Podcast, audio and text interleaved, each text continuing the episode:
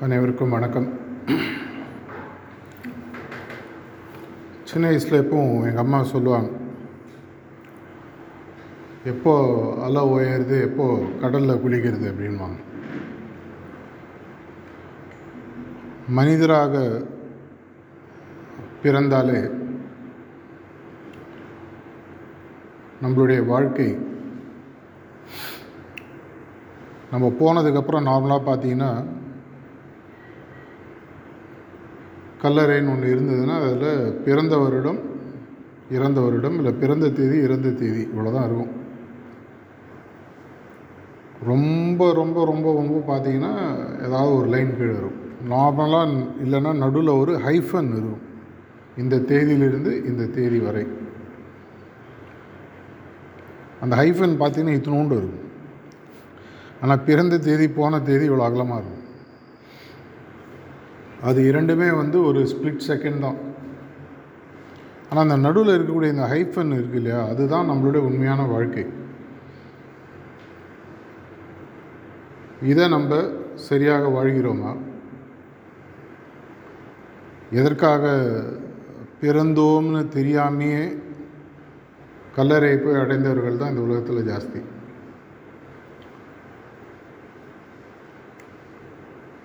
இயற்கையின் படைப்பை பார்த்தீங்கன்னா கிட்டத்தட்ட ஒரு பல கோடி ஜீவராசிகள் அதில் உச்சத்தில் மனுஷன். இந்த பல கோடி ஜீவராசிகள் பார்த்தீங்கன்னா ஓரறிவில் ஆரம்பித்து அமீபாலேருந்து அமீபாவுக்கு அறிவு இருக்கான்னு தெரில ஓரறிவில் ஆரம்பித்து ஐந்து அறிவு வரைக்கும் பார்த்தீங்கன்னா ஒரு ஒரு ஸ்ட்ரக்சரல் க்ரோத் அது பாட்டுக்கு. மாஸ்டரோட டாக்ஸ்லாம் நீங்கள் கேட்டிருந்தாலோ படிச்சிருந்தாலோ நமக்கு நன்றாக தெரியும். அந்த ஓரறிவிலிருந்து ஐந்து அறிவு வரைக்கும் நம்மளுடைய ப்ரோக்ரஸ்ன்றது ஆட்டோமேட்டிக் பெருசாக ஒன்றும் பண்ண வேணாம். அந்த காலத்துலாம் ஒன்பதாம் கிளாஸ் வரைக்கும் ஆல் பாஸ் சிஸ்டம்லாம் நிறைய பேர் படிச்சிருக்கோம். உண்மையாகவே படிக்க வேண்டிய பத்தாம் கிளாஸில் மட்டும்தான் இருக்கும். ஒன்பதாம் கிளாஸ் வரைக்கும் அப்படியே ஸ்கூலுக்கு போய் தலையை காமிச்சிட்டு வந்தால் போதும். அதே மாதிரி ஒரு உடலை எடுத்து அது மரமாகவோ செடியாகவோ இல்லை வேறு ஒரு ஜீவராசியாகவோ பத்தாம் கிளாஸ்னு வந்து உட்கார இடம்னு பார்த்தீங்கன்னா நம்மளுடைய மனித பிறவி. ஆனால் இந்த பத்தாம் கிளாஸ்லேயே பத்தாயிரம் வருஷம் படிக்கிறோம் இருக்கான் இன்னும் இங்கே மட்டும் பரிசை உண்டு. மனித பிறவியை தாண்டினதுக்கு அப்புறமாக அதை தாண்டுறவங்க ரொம்ப கம்மி. இந்த காலம் வரைக்கும் பார்த்தீங்கன்னா ரொம்ப ரொம்ப கம்மி. அந்த மனித பிறவியை தாண்டி இதை தாண்டிய உலகங்களுக்கு போனதுக்கப்புறமும் பார்த்தீங்கன்னா அது மாட்டி ப்ரோக்ரஸ் ஆட்டோமேட்டிக்காக போயிட்டே இருக்கும். இந்த அவர் கிளாஸ்ன்னு சொல்லுவாங்க. நம்ம காலத்தில் அந்த காலத்தில் பார்த்தீங்கன்னா வீட்டில் வச்சுருப்பாங்க. மேலே மண் இருக்கும் கீழே மண் இருக்கும். அப்படியே ரொம்பிட்டு வரும்போது திரும்பி சுற்றும் இந்த இடைப்பட்ட பகுதி இருக்கு இல்லையா அங்கே தான் வந்து சிக்கல். அதுதான் நம்மளுடைய மனித பிறவி அப்படின்றது. இந்த மனித பிறவி எடுத்ததற்கான உண்மையான காரணத்தை உணர்வதுன்றது ரொம்ப கஷ்டம். அவ்வளோ ஈஸி இல்லை. இந்த உலகத்தில் கிட்டத்தட்ட ஆயிரம் கோடி வருடங்கள் இந்த உலகம் உருவானது முடிஞ்சிருக்குன்னு சொல்கிறாங்க இந்த பிரபஞ்சம் உருவாகி ஆயிரத்தி ஐநூறு கோடி வருடங்கள். அதாவது fifteen fourteen to fifteen billion இயர்ஸ்ன்னு சொல்லி சொல்லுவாங்க. எங்கேயோ ஒரு இயற்கைக்கு ஒரு தேவைப்பட்டு இதை தாண்டி ஒன்று இருக்குன்றது புரியணுன்றதுக்காக படைக்கப்பட்ட ஒரு பிறவின்னு பார்த்தீங்கன்னா மனித பிறவி. இது இந்த உலகத்தில் சஞ்சரிக்கிறது ஒரு மூணுலேருந்து நாலு லட்சம் வருஷம். இந்த மூணுலேருந்து நாலு லட்சம் வருஷத்தில் ஒரு கடைசி ஒரு ஐயாயிரம் பத்தாயிரம் வருடங்கள் தான் நமக்கு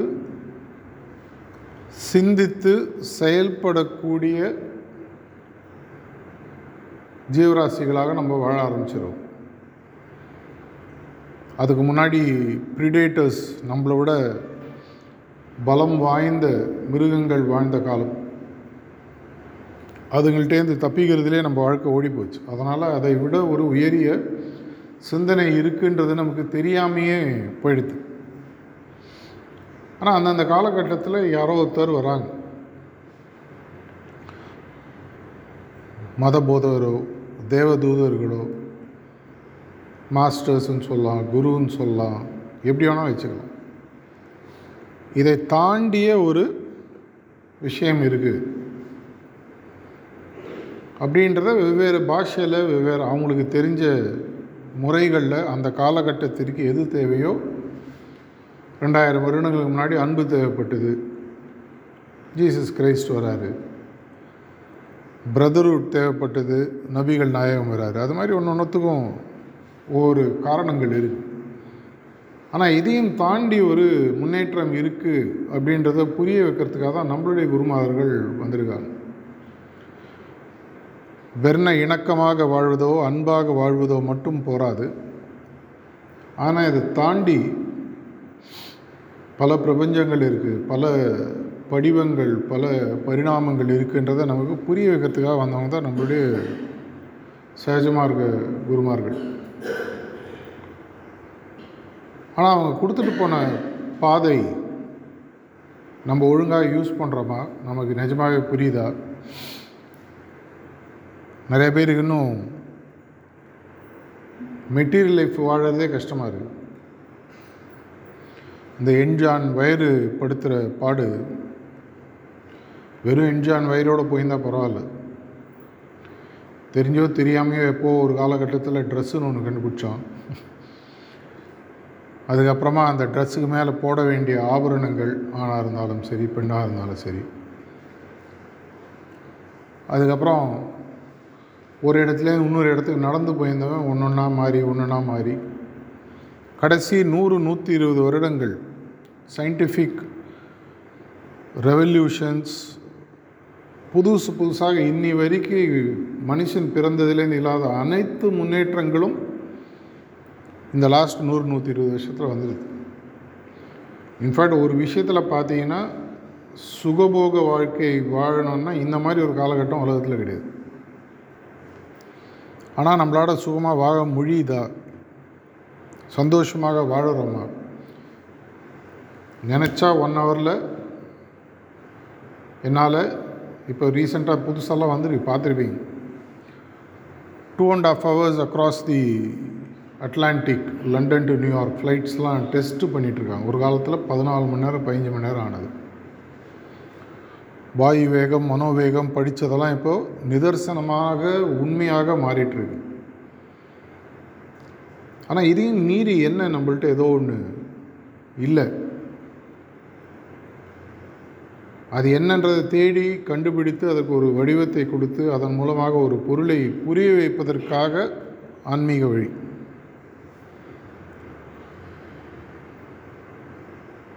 ஆனால் சாரிஜியோட ஃபேமஸ் வேர்ட்ஸ் மாதிரி don't throw pearls in front of a swine அப்படின்னு சொல்லி சொல்லுவார். தமிழில் சொல்லணும்னா கழுதைக்கு தெரியுமா? கற்பூர வாசனை. நிஜமாகவே நமக்கு கொடுக்கப்பட்ட ஆன்மீக முத்துக்கள் நவராத்திரங்களில் எந்த பேர் வேணால் போட்டுக்கணும். அதனுடைய அருமை நமக்கு நிஜமாக புரியுதா? இதை நம்ம சரியாக உணர்கிறோமா? சரியாக எதற்காக இது கொடுக்கப்பட்டதோ அதற்காக நம்ம இதை ஆக்சுவலாக யூஸ் பண்ணுறோமா இந்த கேள்வி எனக்கு எப்பவுமே உண்டு. நான் மிஷனில் சேர்ந்து முப்பது வருஷம் ஆயிடுச்சு. அதனால் எனக்கு எல்லாம் தெளிவு வந்துடுச்சுன்னு அர்த்தம் இல்லை. உங்களை கேட்குற பல கேள்விகள் நான் என்னையே கேட்குற கேள்விகள். நிஜமாகவே நமக்கு தெரியுமா? எதற்காக இருக்கும் எப்போவுமே சாரிஜி மகாராஜ் ஒரு கிண்டலாக சொல்லுவார் நூறு அபியாசிகள் இருக்கிற இடத்துல எதற்காக நீ தியானம் பண்ணுன்னு கேட்டால் நூற்றி பத்து பதில் வரும்னு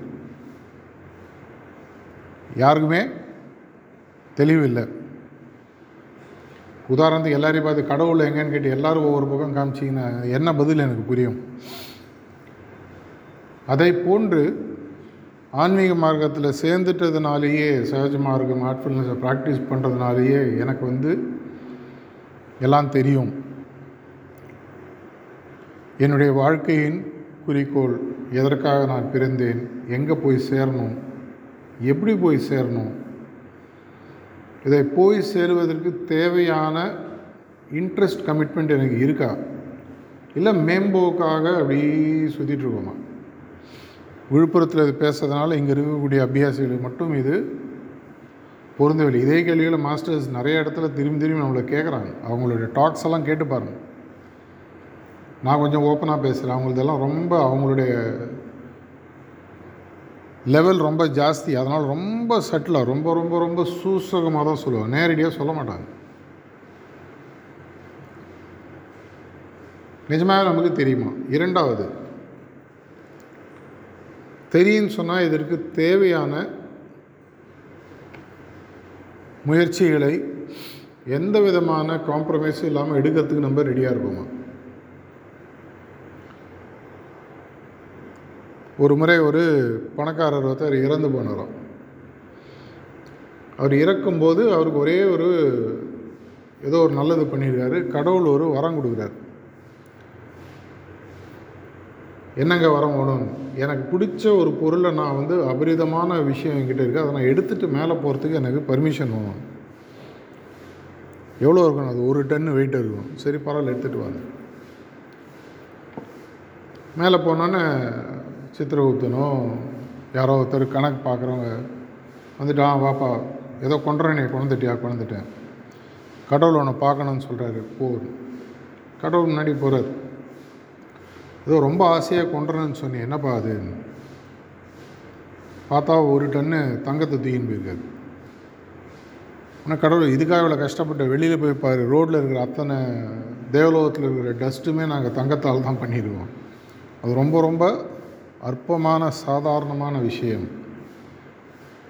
நம்மளுடைய லௌகீக பொருளாதார உலகம் சார்ந்த வாழ்க்கை அநேகமாக அப்படி தான்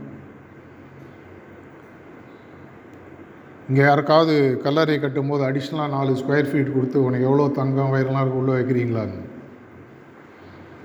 ஒரு பணக்காரர் சாகும்போது சாகிறதுக்கு முன்னாடி தன்னுடைய பசங்கள்கிட்ட ஆளுக்கு ஒரு ஒரு லட்சம் கொடுத்துட்டு போனாராம். என்னுடைய கல்லறையில் இந்த பணத்தை நீங்கள் எவ்வளோவாக மாற்றுகிறீர்களோ அந்த பணத்தை வந்து நீங்கள் அப்படியே என்னுடைய கல்லறையில் போட்டுருணும் முதல் பையன் நம்மள மாதிரி வெகுளி. பத்து லட்ச ரூபா அவன் சம்பாதிச்சான் அப்பா செத்துட்டார். பத்து லட்சத்தை கொண்டு போயிட்டு கல்லறையில் போட்டான். ரெண்டாவது பையன் வந்து ஒரு கோடி சம்பாதிச்சான். ஐம்பது லட்சம் ஏன்னா போய் பாக்கி வச்சான் குத்ததே ஒன்று தானே மூணாவது பையன் நம்மள மாதிரி உஷாரு. அவன் பத்து கோடி சம்பாதிச்சான். ரொம்ப சிம்பிளாக ஒரு செக்கு எழுதி அது உள்ளே போட்டான். மேலே போய் என்கேஷ் பண்ணிக்கிட்டாங்க அவ்வளோதான் நம்மளுக்கு ஃபைனலாக ஆனால் இதை தாண்டி எடுத்துன்னு போகக்கூடிய விஷயம் அடையக்கூடிய இடங்கள் மிக மிக பெரிது. அதை செய்வதற்கு நம்ம ஆக்சுவலாக முதல்ல தெரியுமா? டிஃப்ரென்ஷியேட் பண்ண தெரியும். மனிதனுக்கும் மிருகத்துக்கும் என்ன வித்தியாசம்? மெயினாக பகுத்து அறிதல் த எபிலிட்டி டு டிஸ்கிரிமினேட்டுன்னு சொல்லி சொல்லுவாங்க. இது வேறு எந்த ஜீவராசிகளுக்கும் கிடையாதுன்னு மனுஷன் சொல்கிறான் அட்லீஸ்ட் நம்ம நம்பணும் வேறு வழியில் யாரும் சிங்கத்தையோ புலியோ போய் கேட்டதில்லை. உனக்கு பகுத்தறிவு இருக்கா இல்லையான்னு. இல்லைன்னு நம்ம நினச்சிட்ருக்கோம் இந்த பகுத்தறிவு நம்ம சரியாக யூஸ் பண்ணுறோமா எதற்காக யூஸ் பண்ணுறோம் சரி தவறு மட்டும்தான் பகுத்தறிவு. அதை தாண்டி ஏதாவது இருக்கா? உண்மையான பகுத்தறிவு என்னன்னு தாஜி சொல்லும்போது ரொம்ப தெளிவாக ஒரு இடத்துல சொல்கிறாரு எது காரணமாக இருக்கிறதோ எந்த காரணத்தின் மூலமாக ஒரு விளைவு ஏற்படுகிறதோ அந்த காரணத்தை சரி செய்வது தான் உண்மையான பகுத்தறிவுன்றது இங்கிலீஷில் சொல்லணும்னா காஸ் அண்ட் எஃபெக்ட் இதை செய்தால் இது விளையும். எது விளைய வேண்டும் என்பதை தெரிந்து அதற்கு தேவையான காரணத்தை செய்வதுதான் உண்மையான பகுத்தறிவு இந்த பகுத்தறிவு யாருக்கு இருக்குது மனுஷனுக்கு மட்டும்தான் இருக்குது அப்படின்னு நம்ம சொல்லிகிட்டு இருக்கோம் அட்லீஸ்ட் இதை நம்ம யூஸ் பண்ணுறோமா அப்படின்னா நம்மளுக்கு என்ன தெரியணும்? நம்மளுடைய வாழ்க்கையில் என்ன விளைவுகள் வேணுன்றது எனக்கு தெரியணும்.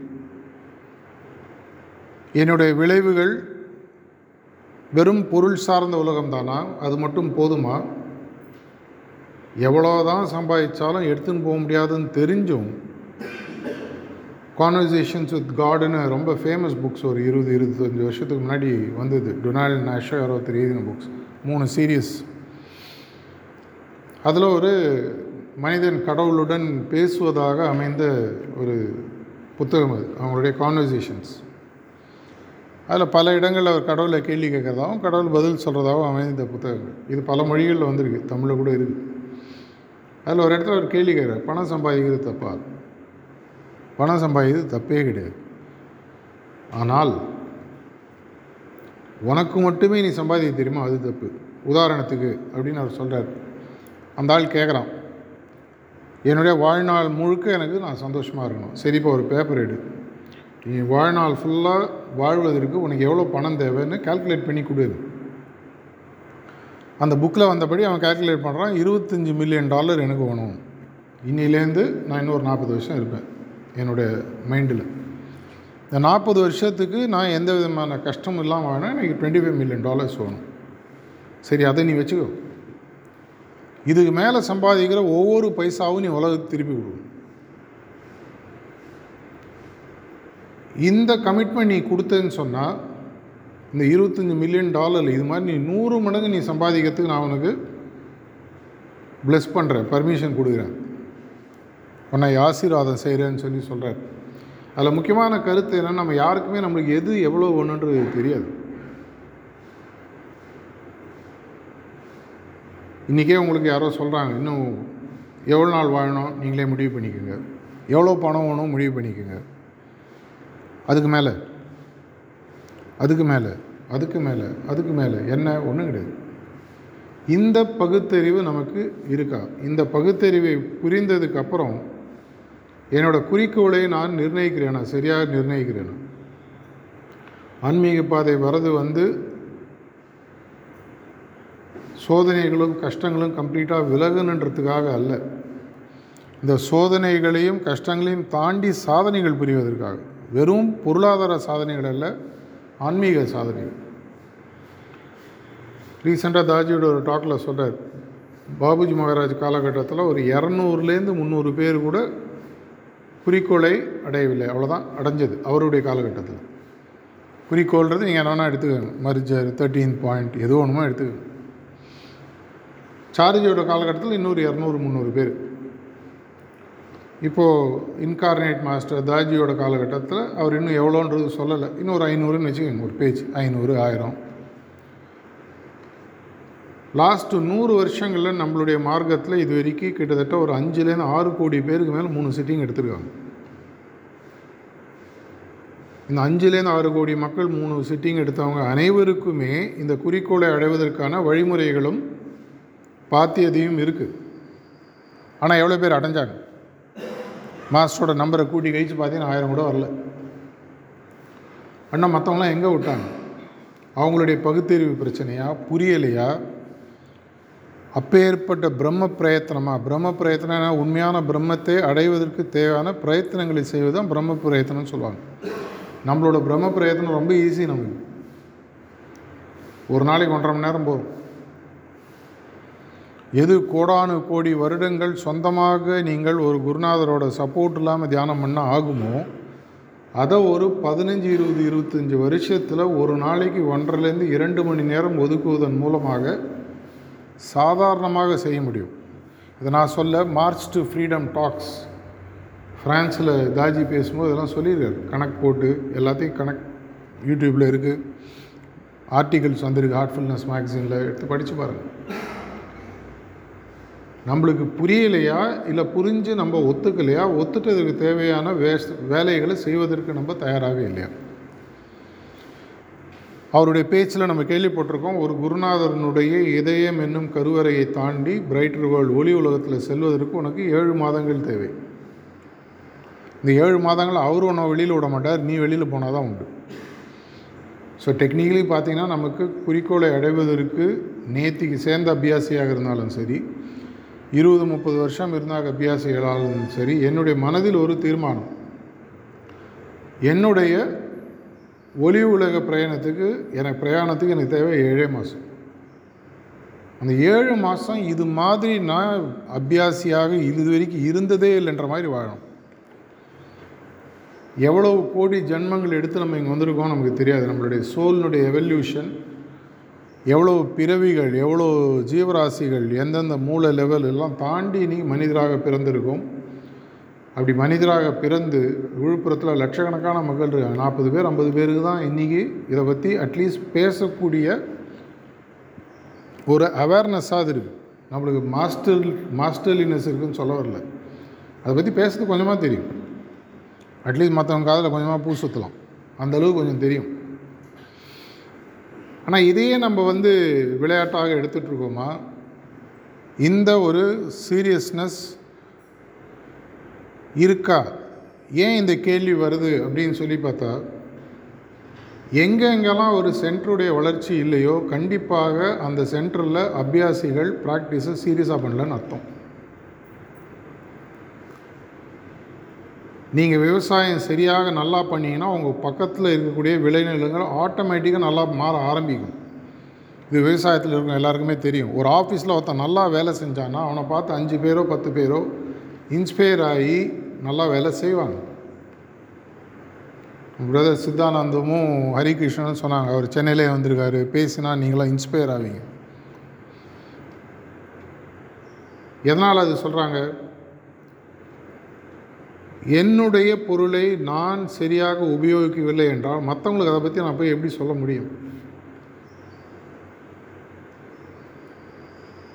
நீங்கள் அதை சரியாக யூஸ் பண்ணின்றீங்கன்னு சொன்னால் ஆட்டோமேட்டிக்காக உங்களுடைய வளர்ச்சியும் உங்களுடைய வளர்ச்சியின் மூலமாக பல மனதுகளில் பல இதயங்களில் தோன்றக்கூடிய அந்த வைப்ரேஷன் நீங்கள் வாய் திறந்து கூட பேச வேணாம்.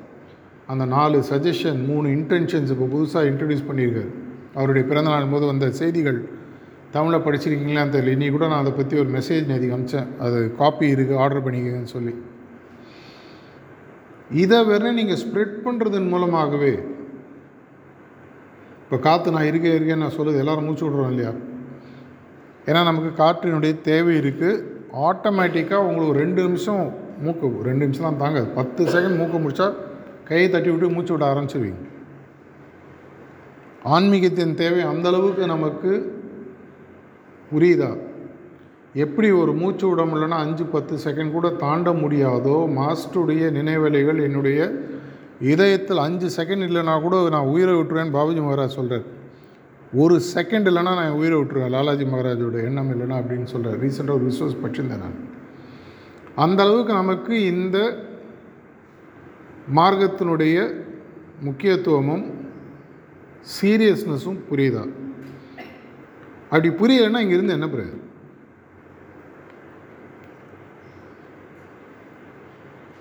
இடத்தை இருப்புவதற்காக நம்ம உட்கார வரல இங்கே. அப்படி உட்காரதா இருந்தால் நமக்கு பல இடங்கள் இருக்குது மேட்ச் பார்க்கலாம். வீட்டில் உட்காந்து புக்கு படிக்கலாம். யூடியூப்பில் சேனல் எவ்வளோ நீங்கள் பொழுதுபோக்கு வசதி மொபைல் எடுத்தோன்னா லட்சக்கணக்கான படம் ஓடிடியில் ஏதாவது வச்சுருந்தீங்கன்னா பார்த்தீங்கன்னா தெரியும்.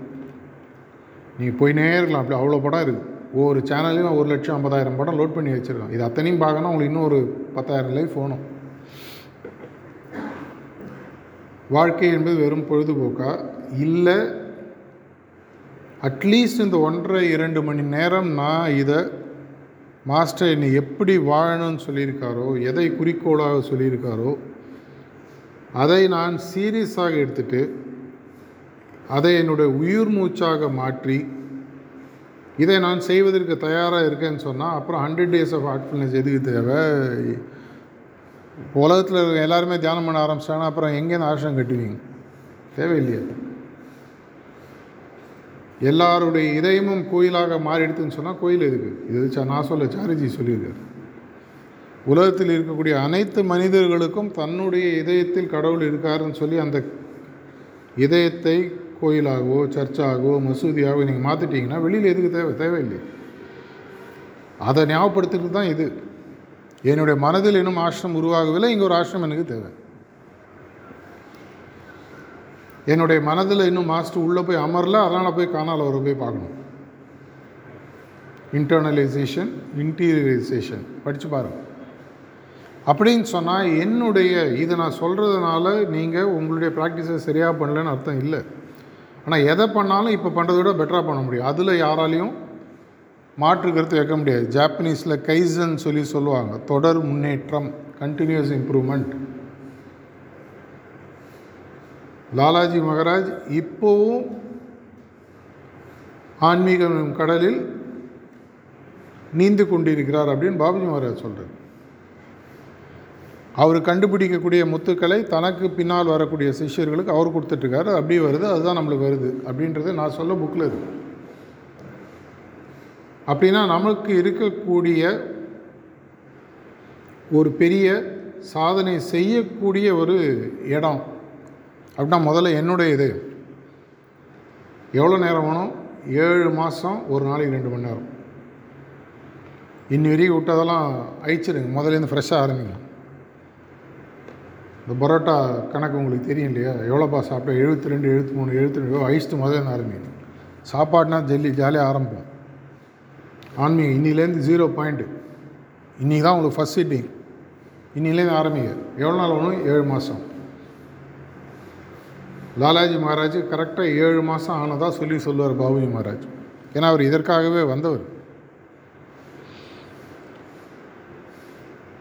உங்களுடைய வாழ்க்கையை உங்களுடைய ஆன்மீக பயணத்தை மாற்றியமைப்பதற்கு நீங்கள் தயாராக இருந்தால் இன்றிலிருந்து உங்களுக்கு தேவை ஏழு மாதம் மேக்ஸிமம் இது நான் சொல்ல நம்மளுடைய குருநாதர்கள் சொல்கிறேன் ஆனால் இந்த ஏழு மாதம் அவங்க எப்படி சொன்னாங்களோ அப்படி வாழும். இதை மாதிரி ஒரு அபியாசி இல்லை அப்படின்னு சொல்லி அவங்க உங்களை தேடி வரணும். உருவத்தால் இல்லை உள்ளத்தால். அப்படி வரும் பொழுது அந்த சாதனைகளை நீங்கள் செய்யும் பொழுது இன்றைக்கி படக்கூடிய பல விஷயங்கள் சர்வ சாதாரணமாக தோணும். அவர் ஹையஸ்ட்டு கண்டிஷனை கொடுக்கும்போது இவ்வளோதானா அப்படின்னு பாபுஜி கேட்குறாரு இப்போ லாலாஜி நான் இதை உங்கள்கிட்ட எடுத்துட்டோமான்னு கேட்குறேன் ஐயோ அதை எடுத்துடாதீங்க. எடுத்துட்டீங்கன்னா நான் செத்துருவேன். நத்திங் பட் அ பேரன் வேஸ்ட் லேண்ட் அப்படின்னு சொல்லி சொல்கிறார் இது நமக்கு நிஜமாகவே வேணுமா? இல்லைன்னா அப்படியே வார வாரம் உபன்யாசம் கேட்குற மாதிரி வந்துட்டு போகிறோமா இந்த கேள்விகளை நான் என்ன கேட்டுக்கிறேன் நீங்களும் உங்களை கேட்டுக்கணும். இதை நீங்கள் சரியாக புரிந்து சரியாக செய்ய ஆரம்பித்து இங்கே இருக்கிற நாற்பது ஐம்பது பேரில் ஒரு ஆள் வந்தால் கூட அவர் சந்தோஷப்படுவார். ஏன்னா ஸ்கோர் ஷீட் எடுத்து பாருங்கள் பாபுஜி காலத்தில் இரநூறு சாரிஜி காலத்தில் இரநூறுல முந்நூறு. நான் சொல்ல தாஜியோட டாட்டில் இருக்கு எடுத்து கேட்டுங்க இரநூத்தி ஒன்று சந்தோஷப்படுவாரா மாட்டாரா? இரநூத்தி ரெண்டு விழுப்புரத்தில் மூணு பேர் வா. சூப்பர். இல்லை மூணு போருமா? இல்லை நிறையா வேணுமா? ஆன்மீக சாதனைகள் படைக்க வேண்டிய காலம் இது. ரீசெண்டாக ஒரு டாக்கில் சொல்லியிருக்கார் மூணு வருஷம் முன்னாடி. அடுத்த ஐந்துலேருந்து ஏழு வருடங்கள் ஆன்மீக சரித்திரத்திலே இல்லாத அளவுக்கு வேகமான முன்னேற்றத்தை இயற்கை கொடுப்பதற்கு தயாராக எடுக்கிறதுக்கு நீங்கள் ரெடியாக இருக்கீங்களான்னு கேட்குறாரு இயற்கை கொடுக்கறதுக்கு தயார். நீங்கள் எடுக்கிறதுக்கு ரெடியாக இருக்கீங்களா? மழையே பெய்யாத ஊரில் தான் ஒரு சொட்டு தண்ணி பெஞ்சால் கூட அதனோட அருமை தெரியும். சிறப்பூஞ்சியில் உட்காந்துருக்கணும் என்ன தெரிய போகுது? அப்போ ஏய் என்னடா சனி குட்டினே இருக்குது. ஆன்மீகத்திலே தெளிச்சினே இருக்கும் நம்ம நினச்சிட்டு இருக்கும்போது இது கேட்கும்போது உங்களுக்கு ஒருவேளை திகட்ட கூட செய்யலாம். ஆனால் நேச்சர் ஒரு ஸ்பிளிட் செகண்டில் இதை கட் பண்ணிடும். இதுதான் ஆச்சு தசரதனுடைய காலகட்டத்திலேருந்து எழுபத்தி ரெண்டு ஜென்ரேஷனுக்கு முன்னாடி. ஏதோ ஒரு காரணத்தினால் மனிதனுக்கு இது இனிமேல் தேவையில்லை என்று இயற்கை முடிவு செய்து பிராணாகுத்தியை திரும்பி எடுத்தது. அதை லாலாஜி ரீஇன்வென்ட் பண்ணி இறங்கி உள்ளே கொண்டு வந்து நம்மளுக்காக கொடுக்குறது. அதே தவறு மீண்டும் நடக்காமல் இருக்கிறதுக்கு நம்ம என்ன செய்யணுன்றது யோசிக்கணும். அதனால் என்னுடைய பொறுப்பு எனக்கு மட்டும் அல்ல. The last straw that broke the camel's back அப்படின்னு சொல்லி சொல்லுவாங்க. யாரோ ஒருத்தன் இன்றைக்கி கடைசியாக ஒருத்தன் வந்து விட்டான். இனிமேல் வானான்னு இயற்கை வந்து திரும்பி எடுத்துச்சு. அதே தவறு மீண்டும் நடக்காதுன்றதுக்கு என்ன உத்தரவாதம்? அதை நடக்காமல் இருப்பணும் இருக்கணும்னா நம்மளுக்கு எவ்வளோ எவ்வளோ ஒரு பெரிய ரோல் இருக்குன்னு யோசிச்சு பாருங்கள் இந்த எக்ரிகோர் அப்படின்றத க்ரியேட் பண்ணுன்றதான் நம்மளுடைய மாஸ்டர்ஸ் திரும்பி திரும்பி திரும்பி திரும்பி சொல்கிறாங்க அந்த எக்ரிகோர் கிரியேட் ஆகி சஸ்டெயின் ஆகலைன்னு சொன்னால் நம்மளுடைய எண்ணிக்கைகள் குறைய ஆரம்பிக்கும் பொழுது நிறைய பேர் எனக்கு கேட்குறேன் எதுக்கு ஹண்ட்ரட் டேஸ் ஆட் எதுக்கு ஊர் ஃபுல்லாக சொல்லணும்? ஊர் ஃபுல்லாக சொல்லணும். ஏன்னா ஊர் ஃபுல்லாக சொல்லணும்னா உன்னுடைய வாழ்க்கை ஆன்மீக வாழ்க்கை கேரண்டி இல்லாமல் போகிறதுக்கு வாய்ப்புகள் இருக்குது அதை ஞாபகம் வச்சுக்கணும் வீட்டில் அந்த காலத்தெலாம் பார்த்தீங்கன்னா எப்பவுமே வந்து அணையா விளக்குன்னு ஒன்று வச்சுருப்பாங்க. அது தூண்டி விட்டுட்டே இருப்பாங்க. என்ன ஏன்னா அது அணைஞ்சிடுச்சுன்னா அது பற்ற வைக்கிறதுக்கு ஊரில் எதுவுமே இருக்காது. இந்த காலத்தில் எலக்ட்ரிசிட்டி வந்துச்சு நம்மளுக்கு அதோட அருமை தெரியல. நம்மளுடைய சிஸ்டம் இன்னைக்கு உலகத்தில் இருக்கக்கூடிய ஆன்மீகத்தை தேடக்கூடிய இதயங்களுக்கு உண்மையான அணையா விளக்குன்னு பார்த்தீங்கன்னா நம்மளுடைய ஹார்ட்ஃபுல்னஸ் சிஸ்டம் அதை அணையாமல் வைக்கிறதுக்கு ஒரு முக்கியமான கடமை நம்ம ஒவ்வொருத்தருக்கு இதை நீங்கள் வந்து இல்லைன்னு சொல்லிலாம் கை கழுவிட்டு போக முடியாது. போனீங்கன்னா மேலே போய் பதில் சொல்லணும் ஞாபகம் வச்சுக்கணும் இது எனக்கு சாரிஜி பர்சனலாக சொன்னது எனக்கு தெரியும். அடப்பை நீ ஏற்படுத்தாத. அட்லீஸ்ட் உன்னை தாண்டி ஓட விடு நீ அடப்பை ஏற்படுத்தினா இயற்கையினுடைய பாதையில் நீ நிற்கிற அதற்கு தேவையான விளைவுகளை நீ சந்திக்கணும்னு சொல்லியிருக்காரு. ரெண்டு வாரம் முன்னாடி ஒரு டாக் அவரோடது யூடியூப்பில் நான் பார்த்துட்டு இருந்தேன். ரீசெண்டாக two three weeks weeks back Daaji பேசினது வருஷத்துக்கு ஒத்தர் சேர்த்துனா கூட ஒரு சென்டரில் ஒரு கணக்கு சொல்கிறார் இத்தனை நேரத்துக்கு ஐயாயிரம் பேர் ஆயிருப்பீங்க. ஆனால் இப்போவும் குஜராத்தோ ராஜஸ்தான் ட்ரா ட்ரிப்பில் இந்த டாக் இருக்குது யூடியூப்பில் பாருங்கள் இப்போ அதே முப்பது பேர் அதே முப்பது வருஷம் முன்னாடி இருந்த மூஞ்சி. அப்படின்னா என்ன அர்த்தம்? வாழையடி வாழையாக இதை நான் அடுத்த அளவுக்கு எடுத்துன்னு போய் கொடுக்கறதுக்கு தயாராக இல்லை. ஆன்மீக சாதனைகளை யாரும் பாராட்டணுன்ற அவசியம் இல்லை. பாராட்டணும்னு எதிர்பார்க்காதீங்க நடக்காது. ஏன்னா இதற்கான பாராட்டுதல்கள் வேறு இடத்துல உங்களுக்கு டெபாசிட் ஆகிட்டுருக்கும் இங்கே கண் எதிர்க்க பணம் போட்டால் தான் பணன்றதில்லை இதற்கு தேவையான ஏதோ ஒரு விஷயம் வேற எங்கேயோ ஒரு இடத்துல ட்ராப் ஆகிட்டுருக்கு அது இன்றைக்கி உங்களுக்கு புரியாது. அது என்கேஷ் பண்ணுறது ஏதோ ஒரு காலத்தில். ஆனால் அதுக்கு தேவையானது இன்றைக்கி நடக்குது. அந்த பணி பல சோதனைகளையும் தாண்டி செய்ய வேண்டிய ஒரு கடமை நமக்கு இருக்குது. இது வெறும் ஒரு இதில் அஞ்சு பேர் தான் செய்யணும் ரெண்டு பேர் தான் செய்யணும் ப்ரிசெப்டர் தான் செய்யணும் வாலண்டியர் தான் செய்யணும். எல்லாரும் செய்யணும். எதனால்? இது இன்னைக்கு உலகத்தின் கட்டாய தேவை. இனி உலகம் இருக்கக்கூடிய நிலைமையிலையும் உலகம் சென்று கொண்டிருக்கும் பாதையிலிருந்தோ யூட்டர்ன் அடித்து சரியாகணும்னு சொன்னால் இந்த ஆன்மீக பாதை தேவை. அது அப்படி உண்மையாக நம்பலைன்னு சொன்னால் ரெண்டு ஆப்ஷன் உங்களுக்கு ஒன்று விட்டுடுங்க. இல்லை ரீஇன்வென்ட் பண்ணிக்கணும் இவ்வளோ நாளாக எனக்கு புரியாமல் இருந்துட்டாங்க இனியிலேருந்து நான் ஃப்ரெஷ்ஷாக கற்றுக்கிறேன் தப்பே இல்லை. ஃப்ரெஷ்ஷாக நான் இனியிலேருந்து ஆரம்பிக்கிறேன். அவர் என்ன சொல்கிறார் ஏழே மாதம்தான் வேறு எந்த மார்க்கத்தில் உங்களுக்கு ஒரு மாஸ்டர் செவன் மந்த்ஸ் கமிட்மெண்ட் கொடுப்பார்? இது நாள் வரைக்கும் நான் புரியாமல் இருந்துட்டேங்க ஆறு மாதமோ ஒரு வருஷமோ அஞ்சு வருஷமோ பத்து வருஷமோ இருந்துட்டேன். பரவாயில்ல விட்ருங்க இன்னிலேருந்து அழிச்சிட்டு ஸ்லேட் அழிச்சிட்டு ஃப்ரெஷ்ஷாக ஆரம்பிக்கும் அப்படி ஆரம்பிக்கும் பொழுது உங்கள் மூலமாக ஆட்டோமேட்டிக்காக நீங்கள் போகிற இடத்தெல்லாம் இந்த ஆன்மீக அதிர்வுகள் போக ஆரம்பிக்கும். நான் திரும்பி திரும்பி ஏன் சென்டர் வளரல? அதெல்லாம் கேள்வி கேட்டு பிரயோஜனமே இல்லை. சென்டர் வளரலாம் ரொம்ப சிம்பிள் உங்கள் ப்ராக்டிஸ் சரியாக இல்லைன்னு அர்த்தம். இது நான் சொல்ல மாஸ்டர் சொல்கிறேன் உங்களோட ப்ராக்டிஸ் சரியாக இருந்ததுன்னா ஆட்டோமேட்டிக்காக உலகம் உங்களை பார்க்க போகுது.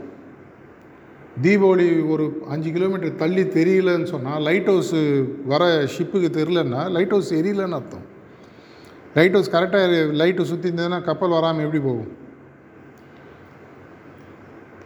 இந்த ஒரு சிந்தனையுடன் உங்களை நான் விட விரும்புகிறேன். என்னுடைய எதிர்காலம் மட்டுமல்ல இந்த உலகத்தின் எதிர்காலம் ஒரு அபியாசிகள் இருக்கு இவ்வளோ நாளாக இது உங்களுக்கு புரியலைன்னா தயவு செஞ்சு நீங்கள் டைரியில் எழுதி வச்சுக்கணும் இந்த உலகத்தின் எதிர்காலம் வெறும் ஆன்மீக எதிர்காலம் இந்த உலகத்தின் எதிர்காலம் ஒவ்வொரு அபியாசிட்டே இருக்குது அப்படின்னா அதற்கு தேவையான பொறுப்புடன் நடந்து வரக்கூடிய சோதனைகளை தாண்டி ஆன்மீக சாதனைகள் உலகம் பேசக்கூடிய அளவுக்கு செய்ய வேண்டியதுக்கு எனக்கு ஒரு பொறுப்பு இருக்குது அதை உணர்ந்து நம்ம நடக்கும் பொழுது மற்ற எல்லா விஷயமும் கரெக்டாக நடக்கும். நன்றி வணக்கம்.